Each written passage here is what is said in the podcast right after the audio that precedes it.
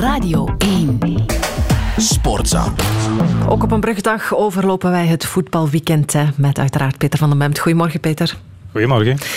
Antwerpen heeft een patroon doorbroken. Hè? Opvallende vaststelling, denk ik, na dit weekend. Kan niet meer winnen. Zelfs een nieuwe nederlaag op het veld van Charleroi. En dan zie je die achterstand op Leider Racing Genk alleen maar groter worden. Rest ons de vraag, wat is er aan de hand met Antwerpen?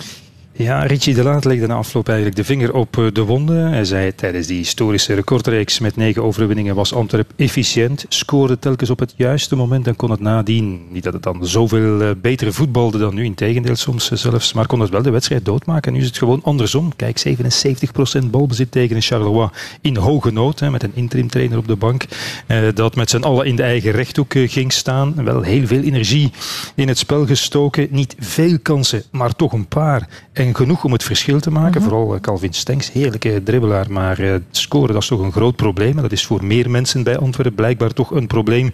Als Vincent Janssen het niet doet, wie dan wel? En die speelde overigens een hele goede wedstrijd. Dat ook nog een beetje pech. Kijk, één counter volstond voor 1-0. En zo zit je toch aan vier nederlagen in zes wedstrijden. Ja, dat is geen accident meer natuurlijk. Hè. Voor je het weet, voor je het weet sorry, uh, verliezen spelers hun vertrouwen. Uh, zit het een paar keer niet mee en kom je in een negatief verhaal terecht. En het vreemde is, ook de coach, Mark van Bommel, zal dan toch nog een keer het PSV en vooral dat Wolfsburg-verhaal voor de voeten gegooid krijgen, waar hij in Duitsland ook geweldig begon. Vier keer gewonnen en dan ineens vier keer op vijf verloren in de Bundesliga en hij moest vertrekken. En ik vind, dat slaat nergens op die vergelijking, maar het is toch wel gewoon vervelend als dat dan weer boven komt. Mhm. En dat kan je enkel counteren met, ik zou zeggen, vier op zes in de twee wedstrijden die in de competitie nog aankomen voor eh, Antwerpen tegen Anderlecht en tegen Club Brugge eh, voor de Wereldbeker begint. Want kijk, in Genk staat alweer zeven punten los. Union en Club Brugge zijn komen aansluiten. daar komt er in een rotvaart aangedenderd. Uh, om het nog maar een keer met Richie de Laat te zeggen. Nu is het ineens wat moeten voor Antwerpen. Ja, inderdaad. En dat uh, de Nederlandse coach zich dan zorgen maakt, dat hoort daar dan bij. Die andere titelkandidaat, Club Brugge, heeft wel gewonnen. 4-2 van KV Oostende.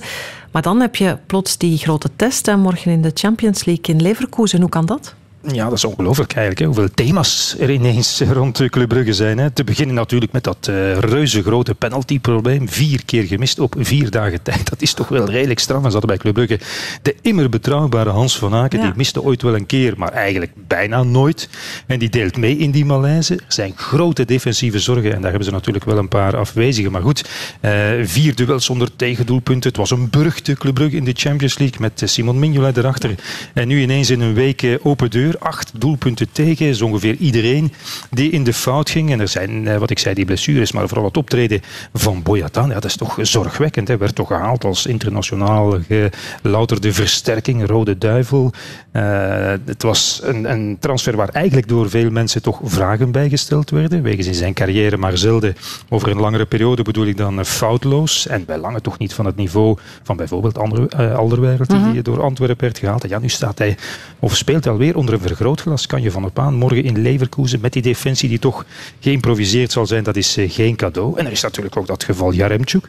Een jongen van 16 miljoen die na een paar maanden toch blijkbaar, eh, Dixit uh, Karel Hoefkes, nog altijd niet op dezelfde golflengte is geraakt met zijn trainer. Net nu hij zou kunnen profiteren van die mindere vorm van de spits Ferran Jutgla, zou hij zijn kans moeten grijpen. Dat is, dat is pijnlijk. En niet alleen ja, niet op dezelfde golflengte, maar ook de kansen die hij heeft gekregen, heeft hij niet gegrepen. Dus op dit moment is dat geen geslaagde transfer. En kijk, zo ontstaat ineens die vreemde situatie dat Club Brugge, ondanks die geweldige Europese campagne, historische kwalificatie, ja, toch nog wat te verliezen heeft morgen in Leverkusen. Want je wil niet opnieuw een nederlaag tegen een ploeg die overigens in de staart van de Bundesliga bengelt na alweer een nederlaag.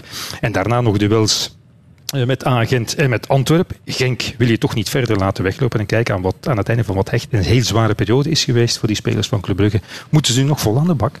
Ja, zo is dat. Afwachten hoe dat morgen loopt. Um, als we kijken naar dat verhaal, zien we misschien, denk ik, een beetje terugkeren bij Anderlecht ook. Hè. Ze hebben gewonnen, 4-2 van Eupen. Maar als je dan uh, wat dieper kijkt, ja, zie je toch meer twijfels dan zekerheden. Ja, ik zou zeggen, de patiënt leek even aan de beterhand, hè, maar uh, toen stak de koorts de kop weer op en werd duidelijk dat hij toch nog altijd flink ziek is en nog op flanelle benen staat. En ja, een beter scenario dan zich ontrollen gisteren in het Lottopark kan je je toch echt niet bedenken om een keer helemaal los te komen. Een best behoorlijke start van Anderlecht vond ik. 2-0 voor Eupen. Geraakte niet over de middenlijn, maar zelfs dat volstaat niet. Hè. Eerst al de greep gelost en dan bij de eerste de beste tegenslag. Stuikt alles in elkaar en achteraan staan mannen met ervaring. Ja, openlijk te twijfelen stilaan elke hoge bal in de 16.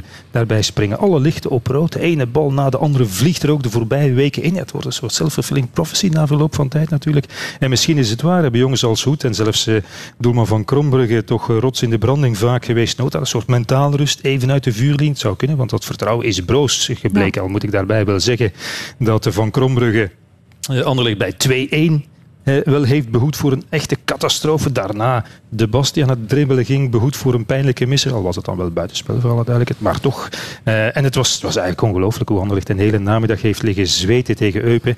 En de vraag is natuurlijk, want donderdag staat de Europese toekomst op het spel. Uh, ze moeten gaan winnen in Silkeborg. De vraag is, hoe kan dat in godsnaam gebeuren? Het is een ploeg die het twee keer echt goed deed tegen West Ham, ondanks twee nederlagen. Wel twee keer gewonnen met 5-0 tegen die Roemenen van wie Anderlecht niet kon winnen. Het is een wedstrijd op kunstgras, vurige supporters erachter, geen fans van Anderlecht op het eerste gezicht. Een redelijk onmogelijke opgave, lijkt mij. Maar uh, kijk, Silkeborg heeft toch alweer verloren in de competitie. Dat is nu twee keer op een rij. Ze kunnen ook nog maar moeilijk winnen tegen Viborg. En Viborg is nu uitgerekend de club van Jesper Fredberg. Ja. Een naam die sinds vorig weekend ons wat zegt, want dat is de man die over een paar dagen, als alles goed gaat, uh, zal worden aangekondigd als de nieuwe sportieve directeur van Anderlecht. Dus ik zou zeggen, even Apeldoorn bellen. Fredberg kan het uh, Anderlecht nu al, nog voor hij aan de slag is, zijn eerste dienst bewijzen. We moeten het afwachten. Dankjewel, Peter van der Memt. Sportza. Sportza.